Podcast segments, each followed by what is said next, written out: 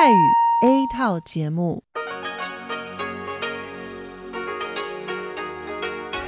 ที่นี่สถานีวิทยุเรดิโอไต้หวันอินเตอร์เนชันแนล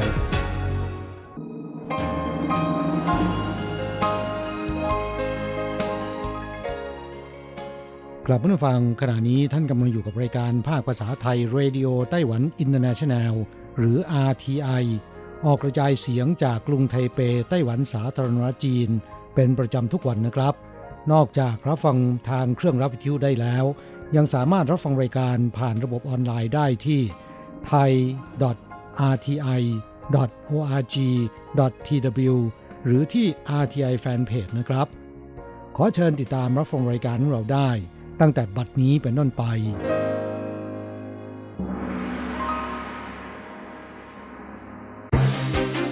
ลำดับแรก ขอเชิญติดตามรับฟัง ข่าวประจำวัน สวัสดีค่ะ คุณผู้ฟัง RTI ที่เคารพทุกท่านขอต้อนรับเข้าสู่ช่วงของข่าวประจำวัน จากสถานีวิทยุ Radio Taiwan International ในวันพฤหัสบดีที่ 16 พฤษภาคม พุทธศักราช 2562 นะคะ ข่าวไต้หวันมีดิฉันมณพรชัยวุฒิเป็นผู้รายงานค่ะ มีรายละเอียดของข่าวที่น่าสนใจดังนี้ กระทรวงการต่างประเทศจะจัดการหารือแบบทวิภาคีในระหว่างการประชุม WHA ใกล้เข้ามาทุกทีนะคะสำหรับการประชุมสมัชชาอนามัยโลกครั้งที่ 72 ซึ่งจะจัดขึ้นในวันที่ 20 ถึง 28 พฤษภาคมพุทธศักราช 2562 ที่นครเจนีวาประเทศสวิตเซอร์แลนด์ ซึ่งรัฐบาลไต้หวันนะคะกำลังเร่งเผยแพร่ข้อมูลข่าวสารที่เกี่ยวข้องไปยังนานาชาติ เพื่อขอความช่วยเหลือในการเรียกร้องสิทธิ์ให้ไต้หวันเข้าไปมีส่วนร่วมในการประชุมครั้งนี้อย่างเต็มที่ ด้านในเฉินซือจงค่ะรัฐมนตรีว่าการกระทรวงสาธารณสุขและสวัสดิการไต้หวันก็คาดว่าจะออกเดินทางไปยังนครเจนีวา ในวันที่ 17 พฤษภาคมนี้ ซึ่งก่อนการเดินทางก็จะมีการจัดแถลงข่าวร่วมกับกระทรวงการต่างประเทศ เพื่ออธิบายถึงจุดยืนของไต้หวันในการเข้าไปมีส่วนร่วมกับ WHA และประเด็นพิเศษที่ไต้หวันต้องการผลักดันในปีนี้นายหลี่เซียนจังโฆษกกระทรวงการต่างประเทศไต้หวันนะคะ กล่าวว่าหลังจากการประชุม WHA เริ่มต้นขึ้นอย่างเป็นทางการ รัฐบาลและภาคประชาสังคมเนี่ยจะร่วมมือกันดำเนินมาตรการภาคสนามในหลากหลายรูปแบบ ประกอบด้วยการจัดงานเลี้ยงต้อนรับนะคะ เจ้าหน้าที่ทางการทูตจากประเทศต่างๆ รัฐมนตรีว่าการกระทรวงสาธารณสุข ก็จะจัดงานแถลงข่าวสำหรับผู้สื่อข่าวจากนานาชาติ จัดการประชุมร่วมนะคะ บุคลากรทางการแพทย์ เจ้าหน้าที่สาธารณสุข และหน่วยงานที่เกี่ยวข้องกับการค้นคว้าวิจัยทางการแพทย์จากประเทศต่างๆ และการเชิญประเทศพันธมิตรที่มีแนวคิดไปในทิศทางเดียวกัน มาร่วมหารือในแบบทวิภาคีเป็นต้น ซึ่งเราก็หวังว่านะคะการดำเนินงานอย่างเต็มขีดความสามารถครั้งนี้ จะช่วยให้นานาชาติเห็นถึงความตั้งใจ และยืนหยัดที่จะเป็นกระบอกเสียงสนับสนุนไต้หวันแคนาดาเพิ่มโคต้าให้นักเรียนไต้หวันไปซัมเมอร์อีก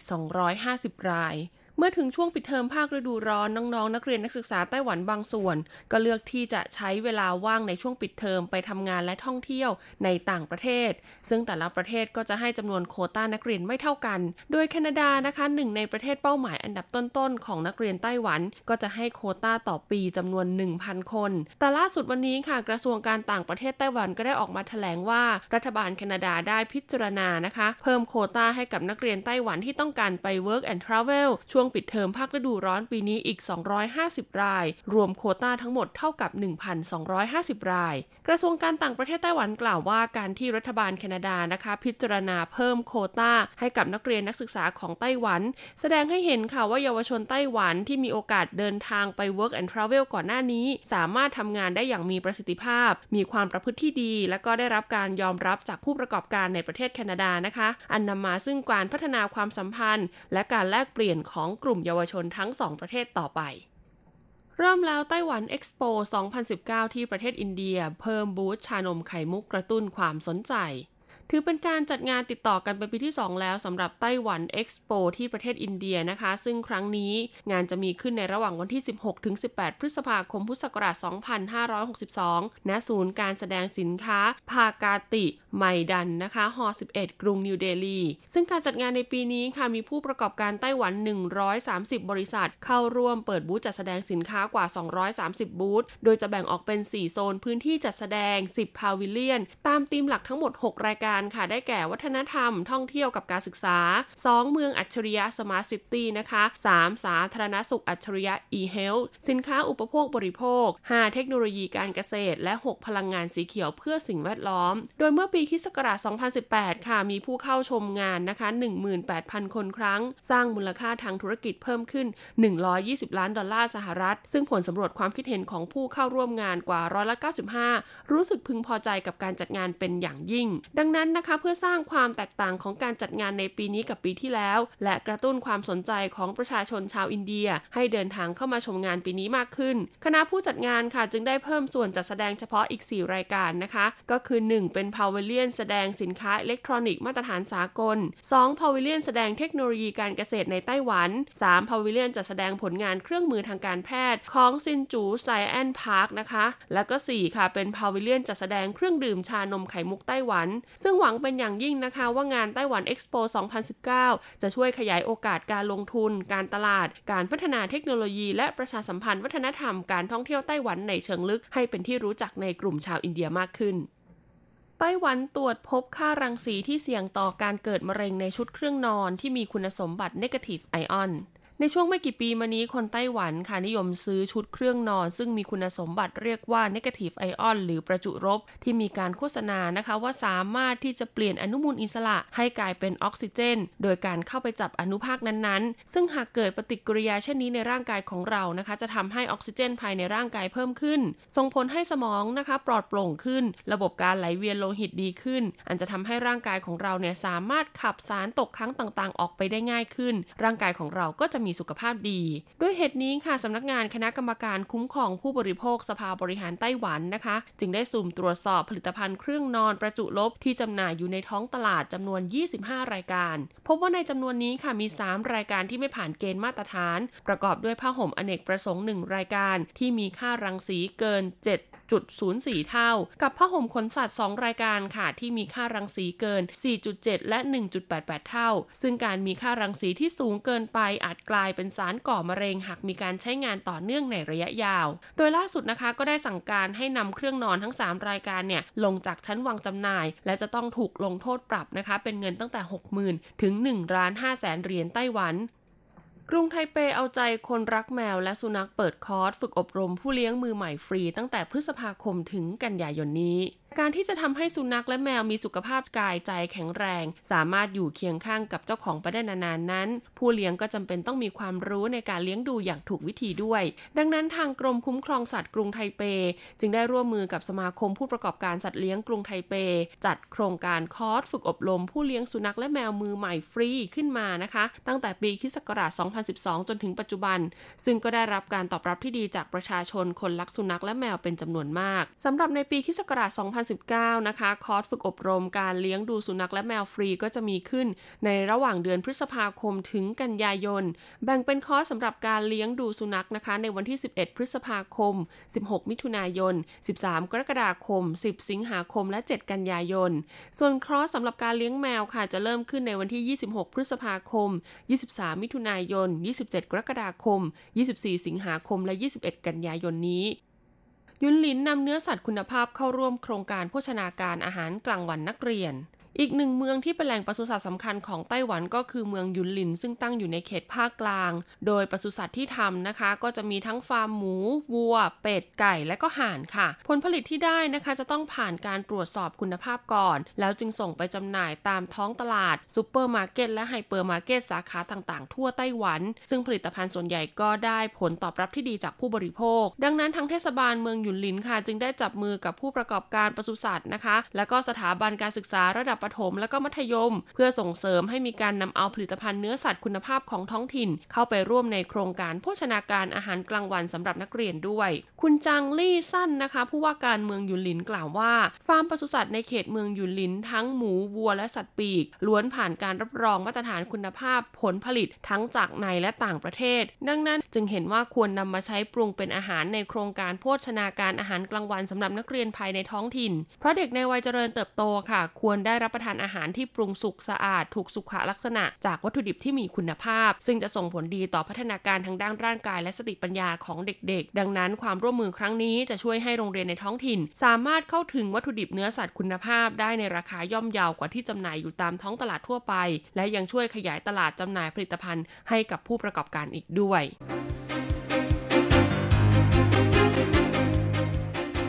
ต่อไปขอเชิญฟังข่าวต่างประเทศและข่าวจากเมืองไทยค่ะ สวัสดีค่ะคุณผู้ฟังที่เคารพ ช่วงของข่าวต่างประเทศและข่าวในเมืองไทยรายงานโดยดิฉันการจยากริชยาคมค่ะ ข่าวต่างประเทศสำหรับวันนี้นั้นเริ่มจากข่าว ฟิลิปปินส์เรียกทูตกลับหลังแคนาดาไม่ยอมขนขยะใส่ตู้คอนเทนเนอร์นับร้อยที่มาทิ้งไว้กลับไปทางการฟิลิปปินส์เรียกเอกอัครราชทูตและกงสุลประจำแคนาดากลับประเทศฟิลิปปินส์ เพื่อประท้วงกรณีที่แคนาดาไม่ยอมรับตู้คอนเทนเนอร์ขยะกว่าร้อยตู้ ซึ่งนำมาทิ้งไว้ในฟิลิปปินส์ช่วงปี 2556ถึง2557 กลับคืนไปยังแคนาดาภายในระยะเวลาที่กำหนด โดยประธานาธิบดีโรดริโกดูเตร์เตผู้นำฟิลิปปินส์ได้ประกาศเมื่อเดือนที่แล้วว่า ให้แคนาดารีบนำตู้คอนเทนเนอร์ขยะนับร้อยกลับประเทศไป และนำตู้คอนเทนเนอร์ขยะบางส่วน มากองทิ้งไว้ณสถานทูตแคนาดาในกรุงมะนิลา หากแคนาดายังไม่ยอมรับขยะกลับไป ภายในวันที่ 15 พฤษภาคม 2562 สงครามขยะครั้งนี้ถือเป็นความสัมพันธ์ที่ตึงเครียดล่าสุดระหว่างแคนาดากับฟิลิปปินส์ โดยผู้นำฟิลิปปินส์ประกาศกร้าวว่า พร้อมทำสงครามกับแคนาดา หากยังไม่รีบมาเก็บขยะ ด้านโฆษกทำเนียบประธานาธิบดีฟิลิปปินส์แถลงว่า การเรียกทูตกลับถือเป็นการแสดงท่าทีอย่างจริงจังว่า ฟิลิปปินส์ต้องการให้แคนาดาขนขยะกลับไป มิฉะนั้นจะลดระดับความสัมพันธ์ทางการทูต ทั้งนี้เมื่อ 5-6 ปีก่อน แคนาดาขนส่งขยะมาในตู้คอนเทนเนอร์กว่า 103 ตู้ ทิ้งไว้ที่ฟิลิปปินส์เป็นขยะตามบ้านเรือน ขวดและถุงพลาสติก หนังสือพิมพ์ผ้าอ้อมผู้ใหญ่ใช้แล้ว ขยะที่ไม่สามารถรีไซเคิลได้ และขยะพิษ ตู้คอนเทนเนอร์ขยะส่วนมากยังคงค้างอยู่ที่ท่าเรือสองแห่ง คือที่มะนิลาและซูบิก ข่าวต่อไป ญี่ปุ่นปิดย่านค้าประเวณี ปรับภาพลักษณ์ช่วงเป็นเจ้าภาพ G20 สมาชิกทั้งหมด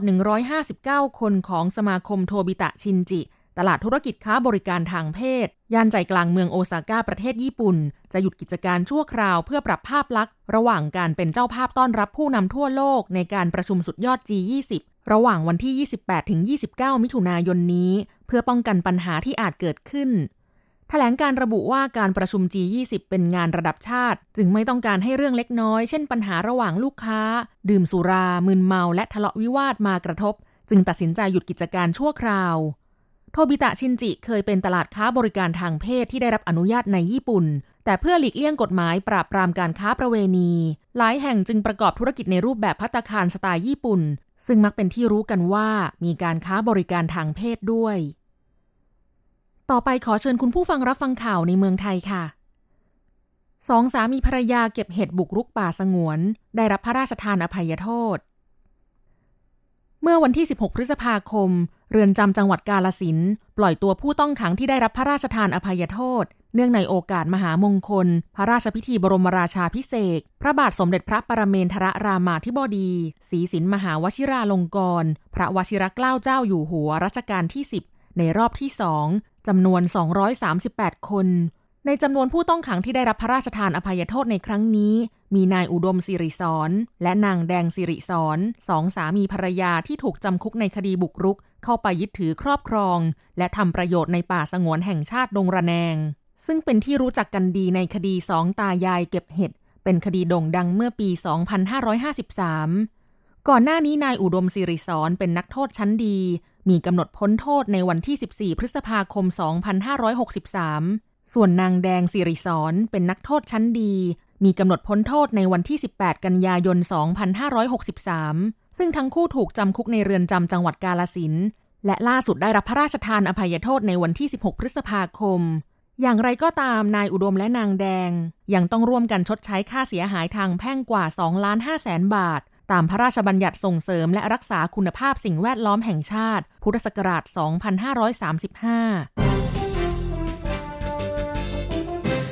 ต่อไปเป็นอัตราแลกเปลี่ยนประจำวันพฤหัสบดีที่ 16 พฤษภาคม พุทธศักราช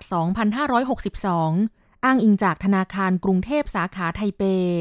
โอนเงิน 10,000 บาท ใช้เงินเหรียญไต้หวัน 10,090 เหรียญ แลกซื้อเงินสด 10,000 บาท ใช้เงินเหรียญไต้หวัน 1450 เหรียญ 1 ดอลลาร์สหรัฐใช้เงินเหรียญไต้หวัน 31.40 เหรียญแลกซื้อค่ะ คุณผู้ฟังคะนั่นเป็นช่วงของข่าวจาก RTI รายงานโดยดิฉันการจยากริชยาคมค่ะ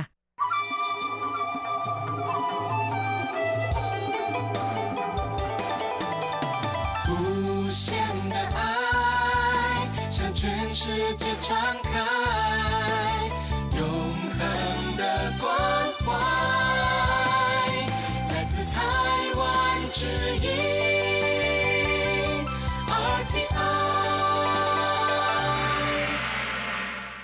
รับคุณครับขณะนี้คุณกำลังติดตามรับฟังรายการภาคภาษาไทยจากสถานีวิทยุ RTI ซึ่งส่งกระจายเสียงจากกรุงไทเปไต้หวันสาธารณรัฐจีนอยู่นะครับ และต่อไปนั้นขอเชิญคุณผู้ฟัง ติดตามรับฟังชีพประจรเศรษฐกิจ จากการจัดเสนอของกฤษณัยสายประพาส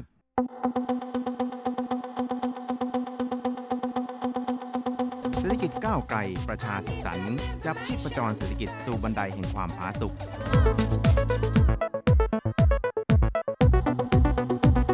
ร่วมจับชีพประจรเศรษฐกิจกับกฤษณัยสายประพาส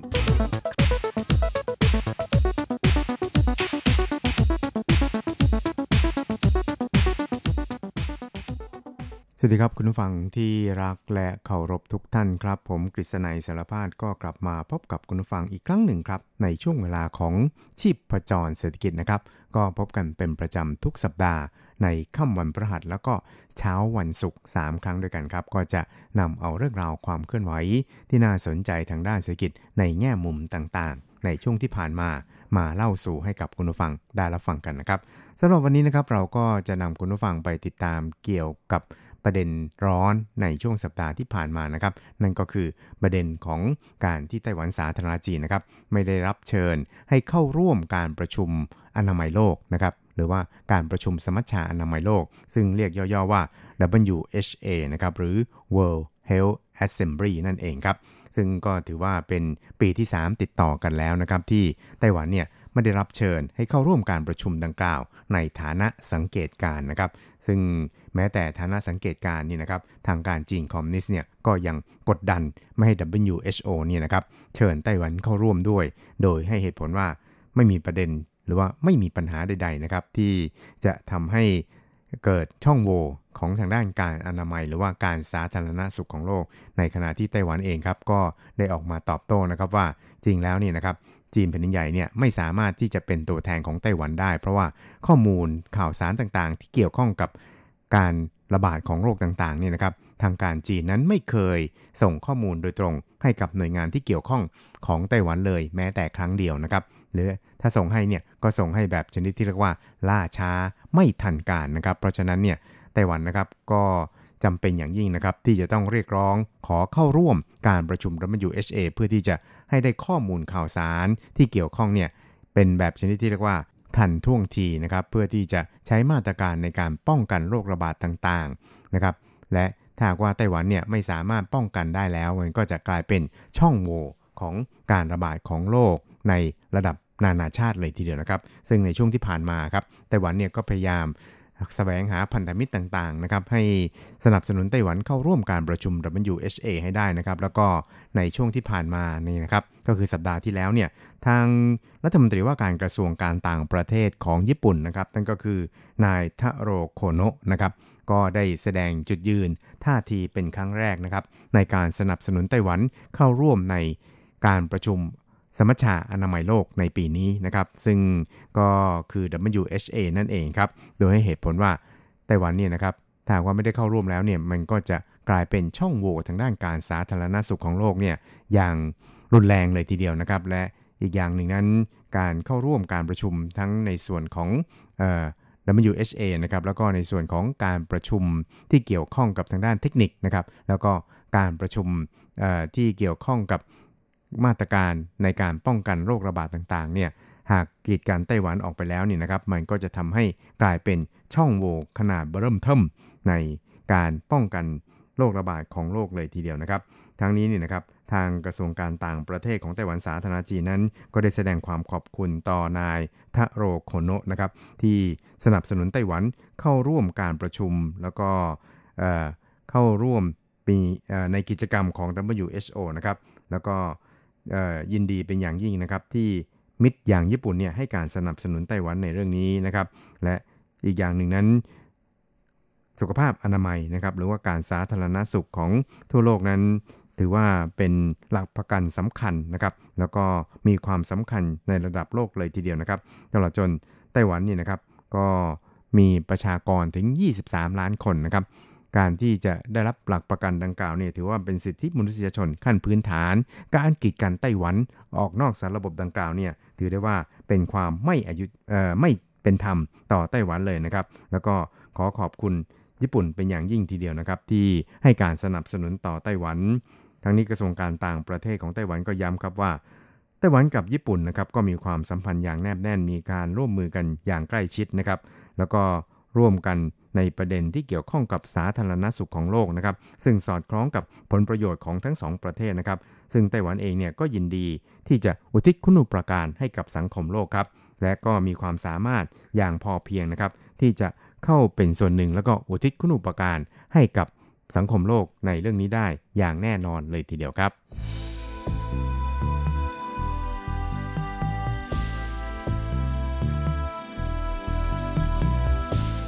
ครับอีกหนึ่งเราไปดูกันที่ Uber นะครับซึ่งก็คิดว่าคุณผู้ฟังหลายท่านทีเดียวก็คงจะเคยได้ยินนะครับหรือว่าอาจจะเคยใช้บริการของ Uber มาแล้วนะครับก็เรียกว่าสะดวกแล้วก็ปลอดภัยพอสมควรนะครับ ซึ่งถึงแม้ว่าในช่วงที่ผ่านมาเนี่ย Uber นั้นจะมีข่าวคราวที่ไม่ค่อยจะสู้ดีนักนะครับ เกี่ยวกับกริยามารยาทหรือว่าการก่ออาชญากรรมของ คนขับ Uber นะครับแต่ก็ตามเนี่ย Uber เองนั้นก็พยายามที่จะแก้ไขปัญหาภาพพจน์ต่างๆ เหล่านี้นะครับ ซึ่งในไต้หวันเองเนี่ย Uber นั้นก็ยังคงถือว่าเป็นกิจการที่ไม่ถูกต้องตามกฎหมายนะครับ เพราะฉะนั้นในช่วงที่ผ่านมาเนี่ยนะครับหลังจากที่ทางกรมทางหลวงของไต้หวันนะครับ ได้เตือนหลายๆ ครั้งแล้วเนี่ยนะครับ ว่าไม่ควรจะอยู่นอกสารระบบของการควบคุมดูแลการคมนาคมขนส่งในไต้หวันนะครับ แต่ว่า Uber นั้นก็ ไม่ใส่ใจนะครับ เพราะฉะนั้นเนี่ยทางกรมทางหลวงกระทรวงคมนาคมไต้หวันเนี่ยก็ได้สั่งปรับถึง 4 ใบนะครับก็คือออกใบสั่งปรับ 4 ครั้งนะครับรวมเงินทั้งสิ้นถึง 100 ล้านเหรียญไต้หวันนะครับแต่ว่าทาง Uber เองเนี่ยก็ได้แสดงท่าทีแข็งกร้าวนะครับไม่ยอมรับในคำสั่งที่จะต้องสั่งปรับถึง 100 ล้าน แล้วก็ขอให้ ปิดกิจการนะครับหรือว่ายุติการดำเนินการดังกล่าวนะครับเพราะฉะนั้นเนี่ยทาง Uber เนี่ยก็ได้ฟ้องร้องต่อศาลปกครองของไต้หวันนะครับก็ปรากฏว่าในช่วงสัปดาห์ที่ผ่านมาเนี่ยนะครับ Uber ก็เป็นฝ่ายชนะคดีนะครับเพราะฉะนั้นเนี่ยก็เรียกว่าไม่ต้องจ่ายค่าปรับ 100 ล้านนะครับแล้วก็ไม่ต้องปิดกิจการด้วยนะครับแต่อย่างไรก็ตามเนี่ยคดีดังกล่าวนั้นก็ยังสามารถที่จะยื่นอุทธรณ์ได้นะครับครับจริงแล้ว Uber นี่นะครับก็เริ่ม เข้ามาในไต้หวันนะครับ โดยหาบรรดาคนขับนะครับที่เข้ามาเป็นสมาชิกใน Uber เนี่ยนะครับในไต้หวันเนี่ยตั้งแต่ปี 2017 ก็คือประมาณ 2-3 ปีที่แล้วนะครับ ก็กระจายออกไปทั้งในส่วนของกรุงไทเปนะครับในส่วนของนครไทจงนะครับ ซึ่งก็จะใช้วิธีการเรียก Uber เนี่ยทาง APP นะครับ แล้วก็หลังจากนั้นเนี่ยนะครับก็รู้สึกว่าทางการ กรมทางหลวงของไต้หวันเนี่ยก็ได้เตือนนะครับ เพราะว่า Uber เนี่ยไม่ได้ขออนุญาตนะครับ หรือว่าจดทะเบียนเป็นผู้ให้บริการทางด้านการขนส่งสาธารณะ อย่างถูกต้องตามกฎหมาย ตามมาตรา 77 ว่าด้วยกฎหมายการทางหลวงของไต้หวันนะครับ เพราะนั้นเนี่ยก็ได้สั่งปรับนะครับเป็นจำนวนถึง 4 ใบนะครับ ก็คือใบสั่งเนี่ยสใบนะครับ 3 กรณีด้วยกันนะครับ รวมเป็นเงินทั้งสิ้นถึง 100 ล้านเหรียญไต้หวันครับก็คือครั้งหนึ่งเนี่ยถึง 25 ล้านเหรียญไต้หวันนะครับซึ่ง Uber ก็ไม่ยอมนะครับก็ฟ้องร้องดำเนินคดี แล้วก็ศาลพิพากษาคือศาลชั้นต้นเนี่ยก็พิพากษาให้ Uber เป็นฝ่ายชนะคดีไป ซึ่งทางกรมทางหลวงของไต้หวันเนี่ยก็คงจะต้อง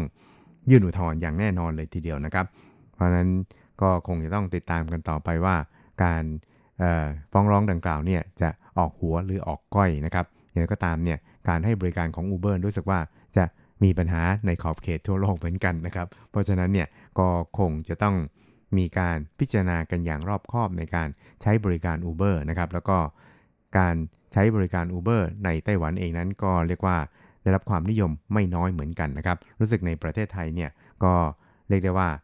มีผู้นิยม ไม่น้อยเช่นเดียวกับในไต้หวันนะครับ เพราะว่าการเรียกแท็กซี่ในเมืองไทยเนี่ยก็ค่อนข้างลำบากพอสมควรนะครับในขณะที่ในไต้หวันเองเนี่ยก็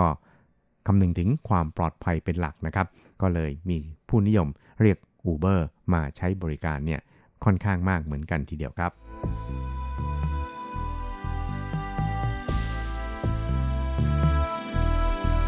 ครับอีกเรื่องครับเราไปดูกันที่ไลน์นะครับก็ ทุ่ม 3,000 ล้าน เพื่อที่จะขยายการบริการในไต้หวันนะครับ ซึ่งก็เรียกได้ว่าเป็นการทอดสายตาที่มองโลกอย่างชนิดที่เรียกว่ามีอนาคตในไต้หวันเหมือนกันนะครับ เพราะว่าการทุ่มเงินลงทุนถึง 3,000 ล้านเนี่ยก็ไม่ใช่เงินเล็กๆ น้อยๆนะครับถึง 100 ล้าน US ทีเดียวครับครับ แล้วก็การขยายบริการของ Line นี่นะครับ ก็เรียกได้ว่า เป็นไปตามกระแสที่ชาวไต้หวันส่วนใหญ่ตอนนี้ครับมีการใช้ Line กันอย่างแพร่หลายนะครับ แล้วก็ถือว่าเป็นซอฟต์แวร์แชทนะครับที่นิยมใช้กันอย่างแพร่หลายทั้งในเมืองไทย แล้วก็ในไต้หวันในเอเชียหลายประเทศทีเดียวครับ เพราะฉะนั้นการลงทุนถึง3เอ่อ3,000ล้าน NT ของ Line ในไต้หวันในคราวนี้นะครับก็เรียกได้ว่าจะเป็นการเสริมความแข็งแกร่ง ให้แก่การบริการในไต้หวัน แล้วก็เสริมทีมงานในไต้หวัน ให้มีความเข้มแข็งมากยิ่งขึ้นด้วยนะครับ ซึ่งนายจงโฮซินนี่นะครับประธานบริหารของไลน์ก็ได้ประกาศแผนการดังกล่าว เมื่อสัปดาห์ที่ผ่านมาครับ ก็บอกครับบอกว่า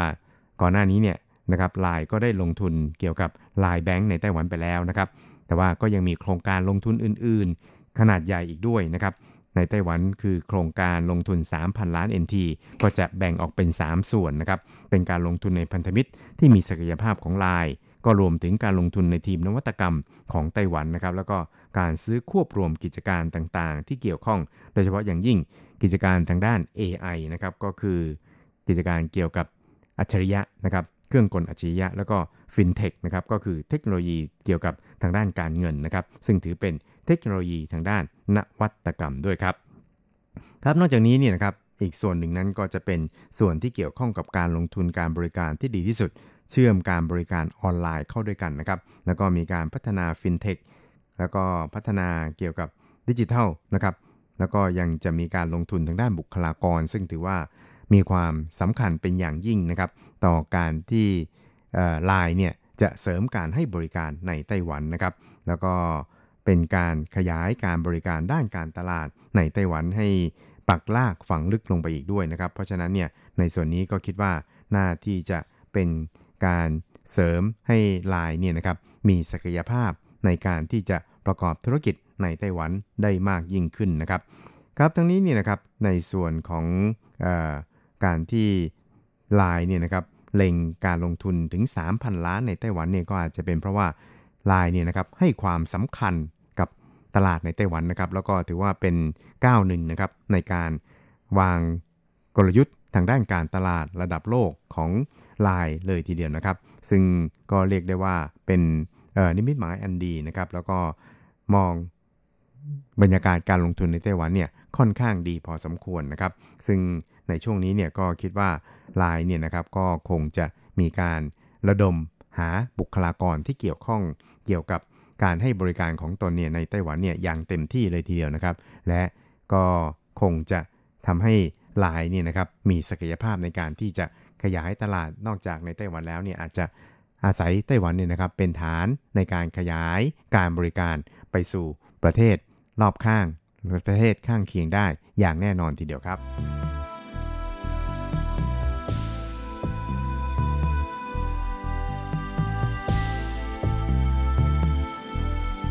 ครับคุณครับเวลาของชีพจรสกิจในวันนี้นะครับ ก็หมดลงแต่เพียงเท่านี้นะครับ เราจะกลับมาพบกันใหม่ในสัปดาห์หน้า สวัสดีครับ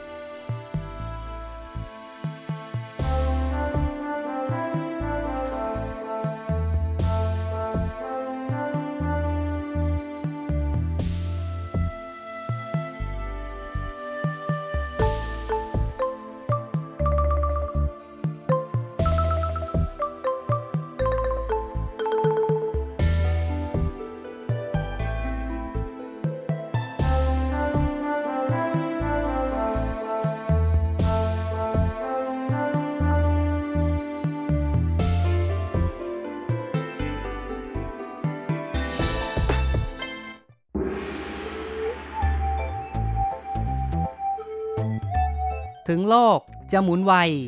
RTI ก็หมุนทัน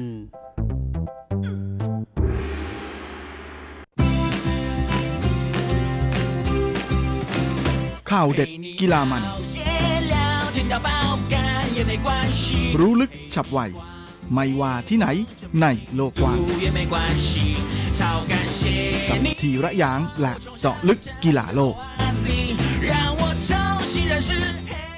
สวัสดีครับคุณฟังทุกท่านผมทีระยางพร้อมด้วยเจาะลึกกีฬาโลกประจำสัปดาห์นี้ก็กลับมาพบกับคุณฟังอีกแล้ว เช่นเคยเป็นประจำพร้อมข่าวกีฬาเด็ด ๆ มันๆ จากทั่วโลก และสำหรับข่าวแรกของรายการวันนี้เราก็มาติดตามข่าวคราวในแวดวงกีฬาเทนนิสกัน กับการแข่งขันเทนนิสหญิง WTA ทัวร์รายการมูตัวมาดริดโอเพน2019ชิงรางวัลรวม 6.5 ล้านยูโร หรือประมาณ 235.3 ล้านบาท ซึ่งแข่งขันกันที่กรุงมาดริดของประเทศสเปน โดยในรอบชิงชนะเลิศของประเภทหญิงคู่นั้น ก็เป็นการพบกันระหว่างคู่หูไต้หวันกับสาธารณเช็กนะก็คือสาวเซี่ยสูเหวยที่จะลงสนาม พร้อมกับคู่ดูโอของเธอก็คือบาโบราสไตรโควาโดยคู่แข่งของทั้งคู่นั้นก็เป็นคู่ดูโอ แคนาเดียนและจีนนะนั่นก็คือกาเบรียล่าดาบรอฟสกี้นะสาวแคนาเดียนกับสาวจีนก็คือสุยอีฟัน ซึ่งเซียซูเหวยนะที่ปัจจุบันนั้นเป็นมือวางอันดับ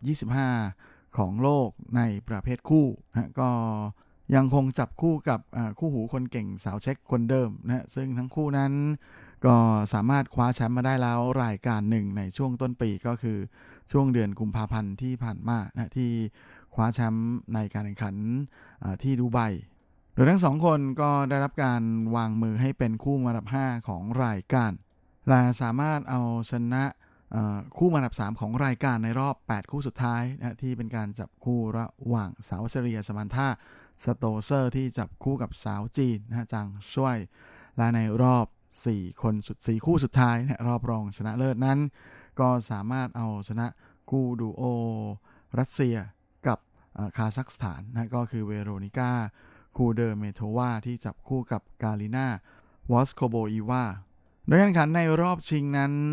เซสวยและสไตรโควานะก็สามารถเริ่มต้นเกมการแข่งขันได้อย่างดุดันทีเดียว เป็นฝ่ายที่ทำเกมบุกเข้าใส่ก่อนนะจนสามารถเบรกเคมเสิร์ฟของคู่แข่งได้ในเกมที่ 3 และเกมที่ 5 จนได้โอกาสออกนำห่างถึง 4 ต่อ 1 แม้ว่าในเกมที่ 6 จะโดนคู่แข่งเบรกกลับคืนไปนะแต่ก็ยังสามารถเก็บเซตแรกไปได้ก่อนแบบสบายๆ ที่ 6 ต่อ 3 เซตที่ 2 เชสวยลาคู่ดูโอสาวเช็คนั้น ก็ยังคงทำเกมบุกเข้าใส่คู่ต่อสู้อย่างต่อเนื่องนะเล่นเอาคู่แข่งนั้นตั้งรับกันไม่ทันเลยทีเดียว โดยในเกมที่ 2 และเกมที่ 6ก็สามารถเบรกเกมเสิร์ฟของคู่แข่งได้อีกนะ โดยไม่เสียเกมเสิร์ฟเลย ก็เลยทำให้ทั้งคู่นั้นนำห่างถึง 5 ต่อ 1 และในเกมถัดมาซึ่งเป็นเกมที่7นะก็เป็นการออกมาเสิร์ฟปิดเซตนะของคู่ดูโอไต้หวันเช็คแล้วก็เป็นไรที่ไม่พลาดนะสามารถปิดเกมได้สำเร็จจนสามารถเก็บชัยชนะในเซตที่ 2 ได้อีกด้วยสกอร์ 6 ต่อ 1 จบเกมก็เลยคว้าแชมป์มาครองได้สำเร็จจากการชนะคู่แข่ง 2 เซตรวดนะฮะ2ต่อ 0 ก็ถือเป็นแชมป์รายการที่ 2 ของทั้งคู่นะฮะหลังจากที่คว้าแชมป์ที่โดฮามาในช่วงต้นปีที่ผ่านมาและนอกจากนี้เสี่ยสวยนะก็ยังเป็นสาวไต้หวันคนที่2นะนับตั้งแต่ปี 2017 เป็นต้นมา ที่สามารถคว้าแชมป์ในประเภทหญิงคู่ของทัวร์นาเมนต์ที่มาดริดในรายการนี้ และหลังจากนั้นนะฮะในช่วงกลางสัปดาห์นี้ ก็มีทัวร์นาเมนต์คอร์ตดินที่ลงแข่งกันอีกทัวร์นาเมนต์หนึ่งนะฮะนั่นก็คือทัวร์นาเมนต์ที่กรุงโรมของอิตาลีนะฮะที่ทั้งเซสวย แล้วก็สองสาวตระกูลจันไปร่วมลงแข่งกันอย่างพร้อมหน้าเลยนะฮะโดยในประเภทหญิงเดี่ยวนั้นเซสวยนะก็ลงสนามในฐานะมือวางอันดับ 16 ของรายการนะโดยปัจจุบันนั้น เธอเป็นมืออันดับ 25 ของโลกอยู่ โดยหากเธอทำผลงานในประเภทเดี่ยวที่นี่ได้ดีนั้น ก็มีโอกาสสูงทีเดียวนะที่จะทำคะแนนสะสม ในสัปดาห์หน้าได้ดีกว่าสถิติสูงสุดที่เธอเคยได้ก็คืออันดับที่ 23 อย่างนั้นก็ดีผลงานของเชสวยในรายการนี้ไม่ค่อยจะดีนักนะฮะเพราะว่าครั้งสุดท้ายที่เธอได้เข้ามาเล่นในรอบเมนรอเลย โดยไม่ต้องผ่านรอบโคลิฟายนั้นก็ ต้องย้อนไปจนถึงปี 2013 นู่นเลยนะฮะ แล้วก็เป็นอะไรที่เธอคงไม่อยากจดจำนักเพราะตกรอบแรก ส่วนปี 2009 2002 และก็ 2006รวมถึง 2007 ต่างก็ตกรอบคัดเลือกนะฮะ ในขณะที่ผลงานที่ดีที่สุดของเธอคือเมื่อปีที่แล้ว 2008นะฮะที่เธอสามารถทะลุเข้าถึงรอบ 2 แค่นั้นเอง โดยในทัวร์นาเมนต์นี้คู่แข่งของเธอในรอบแรกนะก็เป็นกระดูกชิ้นโตเลยทีเดียว มือวางอันดับ 18 ของโลกคนปัจจุบันจากเยอรมันนะนั่นก็คือจูเลียจอร์เจสที่ถูกจัดให้เป็นมือวางอันดับ 16 ของรายการ โดยคู่นี้ก็เคยเจอกันมาแล้วในการแข่งขันที่โอ๊คแลนด์นะฮะของนิวซีแลนด์ครั้งหนึ่งนะซึ่งตอนนั้นเนี่ย เซสวยก็แพ้ขาดไปเลยนะฮะหต่อ 6 แล้วก็ 4 ต่อ 6 การมาเจอกันในครั้งนี้ก็เป็นครั้งที่ 2 ของทั้งคู่ และเพียงแค่เริ่มต้นเซตแรกนะเซสวยนั้นก็ตกอยู่ในสถานการณ์ที่ค่อนข้างจะลำบากเลยทีเดียว เพราะว่าโดนคู่แข่งเรียกเบรกพอยต์ได้นะฮะตั้งแต่ในเกมแรกเลยนะฮะแถมเกมที่ 3 แล้วก็เกมที่ 5 ก็โดนเหมือนกันนะอย่างไรก็ดียังดีที่เธอสามารถที่จะยันเอาไว้ได้ ก่อนที่ในเกมที่ 6 เธอจะมีโอกาสได้เบรกพอยต์บ้างนะฮะถึง 2 ครั้ง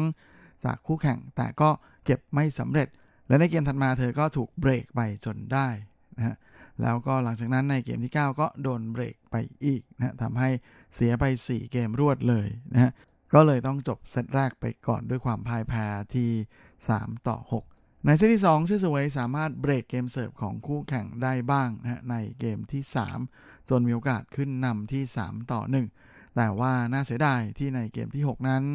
เธอโดนคู่แข่งเบรกกลับคืนไปนะจนเสมอกัน 3 ต่อ 3 และหลังจากนั้น ในเกมที่ 10 ที่เป็นเกมสำคัญนะซึ่งเธอจะต้องรักษาเกมเสิร์ฟให้ได้นะก็น่าเสียดายที่เธอทำไม่ได้โดนคู่แข่งเบรกไปก็เลย แพ้ไปในเซตที่ 2 อีกด้วยสกอร์ 4 ต่อ 6 จบการแข่งขันเธอก็แหมทำสถิติไม่ดีเลยนะฮะแพ้ไป 2 เซตรวดตกรอบแรกอีกแล้วนะฮะ แล้วก็เป็นอะไรที่แหมคงจะสั่นหัวกันอีก เพราะว่าเธอตกรอบแรกของทัวร์นาเมนต์ที่แข่งกันในคอร์ตดินนะฮะสามทัวร์นาเมนต์รวดแล้ว ส่วนสำหรับสองสาวจันนะฮะก็คือจันยงรานและจันเฮาฉิงนั้น ก็ไปเข้าร่วมการแข่งขันในทัวร์นาเมนต์ที่กรุงโรมด้วยเหมือนกัน โดยพวกเธอลงแข่งในประเภทคู่ แล้วก็ถูกจัดให้เป็นคู่มือวางอันดับ 7 ของรายการ โดยสองสาวจันผลงานไม่ค่อยดีในทัวร์นาเมนต์ก่อนหน้าก็คือรายการที่มาดริดนะที่พวกเธอนั้นตกรอบแรก แต่ก็ยังสามารถ กลับมากู้ชื่อได้นะในทัวร์นาเมนต์ที่กรุงโรม เพราะว่าในรอบแรกนั้น พวกเธอก็สามารถเอาชนะคู่แข่งนะฮะที่เป็นการจับคู่ระหว่างสาวโครเอเชียก็คือ ดาริจาจูรักนะฮะที่จับคู่กับสาวโรมาเนียราลูคาไอโอนาโอลารูไป 2 ต่อ 1 เซตนะฮะ โดยสกอร์ 3 ต่อ 6 6 ต่อ 0 แล้วก็ 10 ต่อ5นะก็เป็นอะไรที่หวาดเสียวพอสมควรนะเพราะเสียเซตแรกไปก่อน โดยคู่แข่งในรอบ 2 ของพวกเธอนั้นก็เป็นคู่ดูโอระหว่างสาวรัสเซียนะอนาสตาเชีย พาวิลยูเชนโควานะที่จับคู่กับสาวลัตเวียนะก็คืออนาสตาเชีย เซวาสโตวาอย่างไรก็ดีนะการแข่งขันของสองสาวจันกับคู่ดูโอรัสเซียและลัตเวียนั้นยังไม่ทันได้เริ่มขึ้นนะเพราะว่าทางคณะกรรมการจากการแข่งขันประกาศเลื่อนนะเพราะว่าฝนตกนะเล่นไม่ได้ แต่ก่อนการแข่งขันของทั้งคู่จะเริ่มขึ้นนั้นดูโอจากรัสเซียและลัตเวียนั้นก็ประกาศขอถอนตัวนะก็เลยทำให้ฝ้าของจันยงร้านและจันเท่าชิงนะฮะก็สามารถทะลุเข้ารอบ 8 คู่สุดท้ายไปแบบสบายๆนะฮะไม่เหนื่อย ก็ถือว่าโชคดีไม่น้อยนะฮะโดยในส่วนของเซียสวยที่ลงแข่งในประเภทคู่ด้วยนั้น แม้ว่าจะตกรอบในประเภทเดี่ยวไปแล้วนะฮะแต่ประเภทคู่ก็ทำผลงานได้ดีทีเดียวนะฮะเป็น การลงสนามในการแข่งขันประเภทคอร์ตดินนะฮะครั้งที่ 6 แล้วก็สามารถเก็บชัยชนะได้ 6 ครั้งรวดนะฮะก็เป็นชัยชนะที่ต่อเนื่องมาจากการคว้าแชมป์ที่มาดริดนะฮะในการแข่งขันบนคอร์ตดิน ซึ่งเธอและบาโบราสไตรโควานั้นเอาชนะคู่แข่งนะฮะที่เป็นคู่ดูโอญี่ปุ่นสหรัฐ โดยใช้เวลาเพียง 59 นาทีนะฮะเอาชนะไป 2 เซตรวด ด้วยสกอร์ 6 ต่อ 4 และ 6 ต่อ 1นะทะลุเข้าสู่รอบ 2 ต่อไป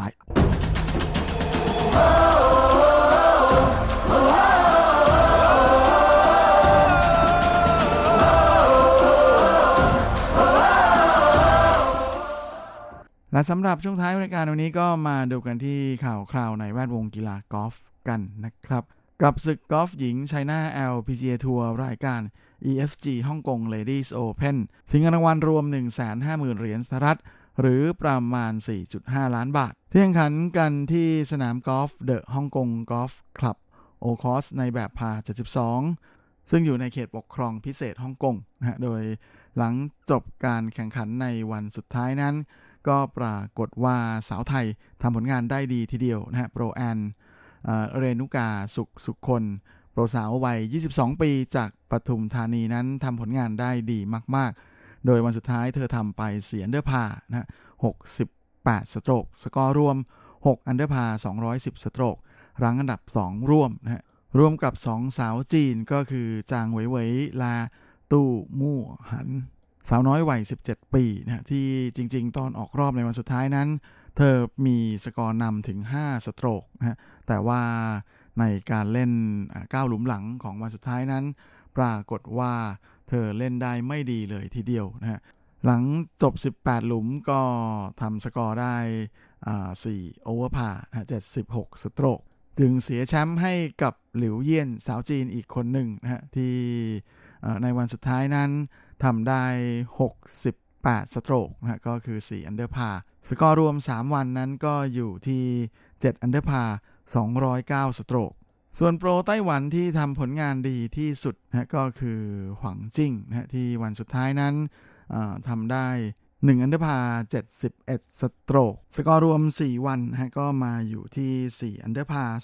212 สโตรกนะจบในอันดับ 5 ร่วมนะร่วมกับสาวไทยก็คือกัญญลักษณ์ปรีดาสุทธิจิตนะแล้วก็อีกหนึ่งสาวฮ่องกงนะก็คือทิฟฟานี่จ้าง วันนี้ก็ยังมีสาวไต้หวันรายอื่นๆที่ทำผลงานได้ดีนะฮะ เช่นเฉินอี่หรูนะฮะที่วันสุดท้ายนั้นทำได้ 4 อันเดอร์พาร์ 68 สโตรกนะฮะ สกอร์รวมนั้นก็เลยมาอยู่ที่ 2 อันเดอร์พาร์ 214 สโตรก จบอันดับที่ 9 ร่วม โดยหนึ่งสาวไต้หวันนะก็คืออูจือหยินนะฮะทำผลงานได้ไม่ค่อยดีนะฮะวันสุดท้ายทำไป3โอเวอร์พาร์ 75 สโตรก สกอร์รวม 3 วันนั้น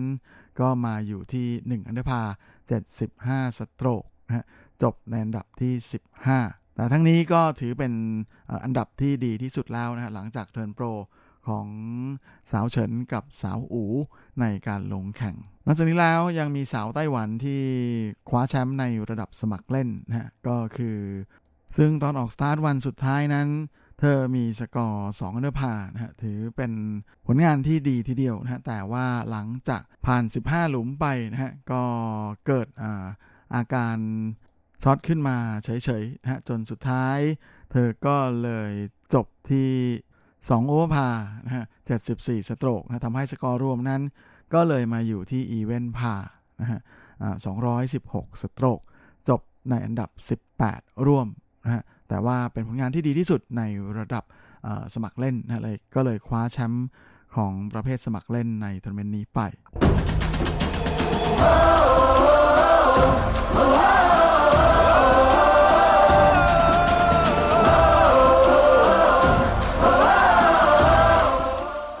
ครับและเวลาของรายการสัปดาห์นี้ก็หมดลงสลาว ผมก็คงจะต้องขอตัว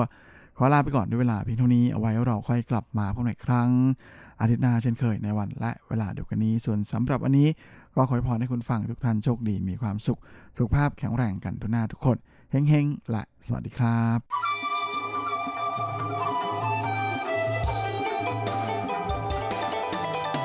无限的爱向全世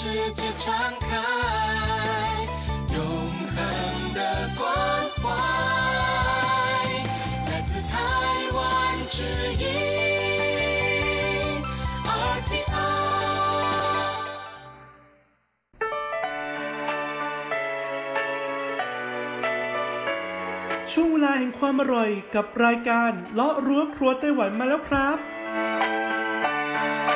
เราจะพาคุณเข้าครัวเปิดตำรา หาสูตรเด็ดเคล็ดลับความอร่อย แวะชิม แชะ แชร์อาหารหลากรสหลายสไตล์ในไต้หวัน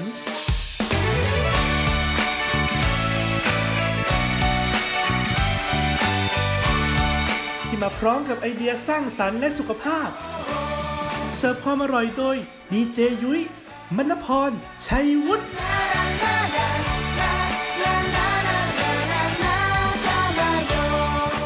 สวัสดีค่ะ คุณผู้ฟัง RTI ที่เคารพทุกท่านขอต้อนรับเข้าสู่รายการเลาะรั้วครัวไต้หวันนะคะ รายการที่จะนำเสนอเรื่องราวของความอร่อยที่เกิดขึ้นในไต้หวันค่ะดำเนินรายการดิฉันดีเจยุ้ยมณพรชัยวุฒินะคะสำหรับเรื่องราวความอร่อยของเราในสัปดาห์นี้ค่ะ แน่นอนว่ายังคงต่อเนื่องมาจากสัปดาห์ที่แล้วค่ะ หากใครจำได้นะคะ สัปดาห์ที่แล้วเนี่ยเราได้พูดถึงร้านอาหารฟิวชั่นฟู้ดในไต้หวันค่ะ ซึ่งร้านอาหาร fusion food ที่เราพูดถึงนี้นะคะอาจจะมีความแตกต่างจากร้านอื่น ๆ ทั่วไป ตรงที่ 1 ค่ะ ผู้ประกอบการนะคะ หรือว่าเจ้าของร้านเนี่ยเป็นหนุ่มสาวคนรุ่นใหม่ค่ะ ที่ต้องบอกเลยว่าเขาเนี่ยมีโอกาสได้เดินทางไปศึกษาต่อ แล้วก็ไปใช้ชีวิตอยู่ในต่างประเทศนะคะ จากนั้นค่ะพอกลับมาอยู่ที่ไต้หวันก็ได้นำเอานะคะ เรื่องราวความรู้นะคะ รวมถึงวัฒนธรรมนะที่ได้ไปเรียนรู้จากต่างประเทศ มาเปิดเป็นร้านอาหารค่ะ ซึ่งร้านแรกที่เราพูดถึงนะคะ ก็คือร้านกาแฟนะคุณผู้ฟังที่มีชื่อว่าโกปิ ไอบริกนะคะ ซึ่งเป็นร้านกาแฟที่ผู้ที่เปิดร้านเนี่ยนะคะ จริงๆแล้วเนี่ยเขาจบนะคะในเรื่องราวของดนตรีมา แล้วก็ได้มีโอกาสไปใช้ชีวิตอยู่ที่ตุรกีค่ะ ได้ไปเห็นวิธีการชงชาชงกาแฟในสไตล์ของตุรกี แล้วก็รู้สึกว่าเฮ้ยมันมีเอกลักษณ์อะ่ะแล้วไต้หวันเองก็เป็นหนึ่งในประเทศที่ต้องบอกเลยว่ามีใบชาเยอะมากๆ แล้วก็คนหนุ่มสาวเนี่ยก็หันมาสนใจกับการดื่มกาแฟมากขึ้น เขาก็เลยนำเอาทั้งชาแล้วก็กาแฟรวมถึงวิธีการหลาย ๆ อย่าง ของการชงชาในตุรกีเนี่ยมาเปิดเป็นร้านสไตล์ฟิวชั่นนั่นเองแหละค่ะ ส่วนอีกร้านหนึ่งที่เราพูดถึงนะคะ เป็นร้านอาหารไต้หวัน fusion food ค่ะ กับร้านที่มีชื่อว่า Lovely Casual Dining Room นะคะ ร้านนี้ตั้งอยู่ที่นครเทาหยวนค่ะ ความแตกต่างของร้านนี้นะคะก็คือว่าเชฟคนไต้หวันเนี่ยนะคะ เขาจะใช้วิธีการนะคะ การทำอาหารในสไตล์อิตาเลียนค่ะ เพราะว่าเขามีโอกาสได้เป็นเชฟในร้านอาหารอิตาเลียนมาก่อนนะคะนำเอาวัตถุดิบในไต้หวันเนี่ยแหละค่ะที่มีตามฤดูกาลมาประยุกต์นะคะ แล้วก็ทำเป็นเมนูอาหารที่ต้องบอกเลยว่า มีการแทรกซึมในส่วนของรสชาติที่แบบว่าในสมัยคุณแม่เขาอะทำให้เขากินตอนเด็กๆ ลงไปในอาหารด้วยนะคะ ดังนั้นบรรยากาศของร้านก็จะเหมือนกับว่าคุณกำลังทานอาหารอยู่ที่บ้าน แล้วก็ได้ริมรสความอร่อยของอาหารที่เรียกได้ว่าหาทานไม่ได้ที่ไหนในไต้หวันอย่างแน่นอนค่ะ ดังนั้นวันนี้เราก็จะมาต่อกันที่อีกหนึ่งร้านอาหารฟิวชั่นฟู้ดนะคะ ร้านนี้ก็ต้องบอกเลยละค่ะว่าเชฟที่ทำอาหารเนี่ยก็เป็นคนรุ่นใหม่เช่นเดียวกันอ่าแต่จะเป็นใครและร้านชื่ออะไรอยู่ที่ไหนนั้น พร้อมแล้วไปเปิดตำราความอร่อยกันเลย ช่วง เปิดตำรา ความอร่อย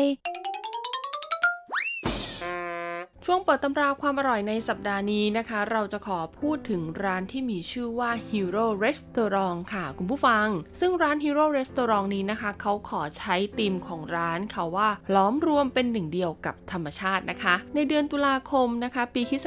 2016 ค่ะ ร้าน Hero Restaurant นะคะ ได้ย้ายจากเมืองนั้นโถมาเปิดที่นครไถจง และยังได้ดึงคุณหลินข่ายเวยนะคะ เพื่อนสมัยเรียนมหาวิทยาลัยเกาสงค่ะ ของคุณเซียวฉุนเหวียนนะคะ มาร่วมงานด้วย แล้วก็ใช้ระบบเชฟคู่ค่ะทำให้ทีมพ่อครัวของร้านเนี่ยสมบูรณ์แบบมากยิ่งขึ้นนะเป็นการจับคู่ที่เรียกได้ว่าเข้าขากันอย่างลงตัวนะคะ ทั้งคู่เนี่ยศึกษาแล้วก็เรียนรู้เกี่ยวกับการทำอาหารจีนมาโดยตรงค่ะ คุณเซียวฉุนหยวนนะคะ อนาคตของตนเองเนี่ยได้มีการตั้งไว้ตั้งแต่สมัยเรียนแล้วค่ะ ว่าจะต้องก้าวสู่เส้นทางของการทำอาหารสไตล์ฟิวชั่นนะคะ เขานะคะมีประสบการณ์ค่ะจากการทำร้านอาหารนะคะ ภายในร้านที่มีชื่อว่าตู้เสี่ยวเย่ค่ะ สาขาอีหลันนะคะ แล้วก็ยังมีประสบการณ์ในการทำร้านอาหารสไตล์อิตาลีของกรุงไทเปนะคะ รวมไปถึงร้านอาหารญี่ปุ่นนะคะ แล้วก็ร้านอาหารสไตล์เบลการียด้วยล่ะค่ะ ขณะที่คุณลินคายเวยนะคะ ก็จบการศึกษาจากมหาวิทยาลัยแล้ว ก็เดินทางไปศึกษาต่อที่ประเทศฝรั่งเศสค่ะ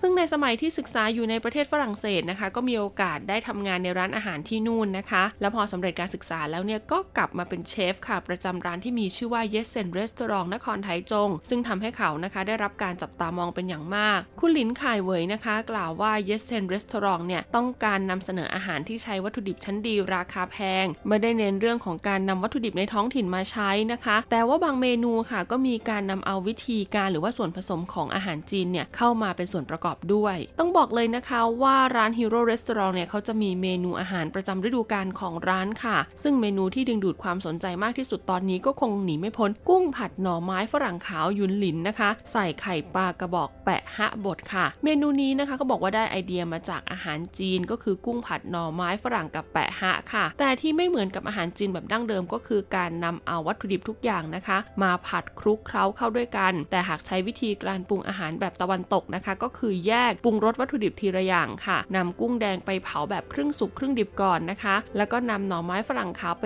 ต้มแล้วก็ทอด จากนั้นก็ทาด้วยเนยค่ะ หน่อไม้ฝรั่งสีเขียวนะคะ ก็จะนำไปต้มค่ะ แล้วก็แช่ในน้ำเกลือนะคะ จากนั้นก็บดให้ละเอียด ส่วนหน่อไม้ไผ่นะคะ ก็จะลวกค่ะ แล้วก็ปรุงรสด้วยกรรมวิธีแบบดั้งเดิม ซึ่งก็พยายามจะคงรสชาติของวัตถุดิบไว้อย่างเต็มที่เลยนะคะ เพื่อให้เวลาสัมผัสอาหารในเมนูนี้เนี่ยก็จะสัมผัสได้ถึงความแตกต่างของหน่อไม้ที่อยู่ในจานนี้อย่างชัดเจนค่ะ แล้วก็ให้มันเนี่ยสามารถเข้าไปคลุกเคล้ากันได้ภายในปากนะคะ ก็ถือเป็นการบ่งบอกเลยว่าอาหารของเราเนี่ยมีความสดแล้วก็ความใหมายจริง ๆ ร้าน Hero Restaurant นะคะมีสวนครัวค่ะ ซึ่งเขาก็ได้ปลูกผักที่สามารถเพาะปลูกได้ในไต้หวันนะคะ อยู่ที่หนันโถค่ะ ทีมพนักงานนะคะ จะลงมือปลูกแล้วก็เก็บเกี่ยวด้วยตนเองค่ะ ซึ่งตัวของคุณเซียวฉุนหยวนค่ะ เขาก็มีความชื่นชมในเชฟชาวต่างชาติ 2 ท่านด้วยกันค่ะ ท่านแรกก็คือคุณไมเคิลบรัชนะคะ เป็นเชฟชาวฝรั่งเศส อีกท่านหนึ่งเนี่ยเป็นเชฟชาวญี่ปุ่นค่ะ ชื่อว่าคุณเออิจิทานิกุจินะคะ เขายกให้เป็นเชฟยอดเยี่ยมแห่งภาคเหนือของญี่ปุ่นเลยทีเดียว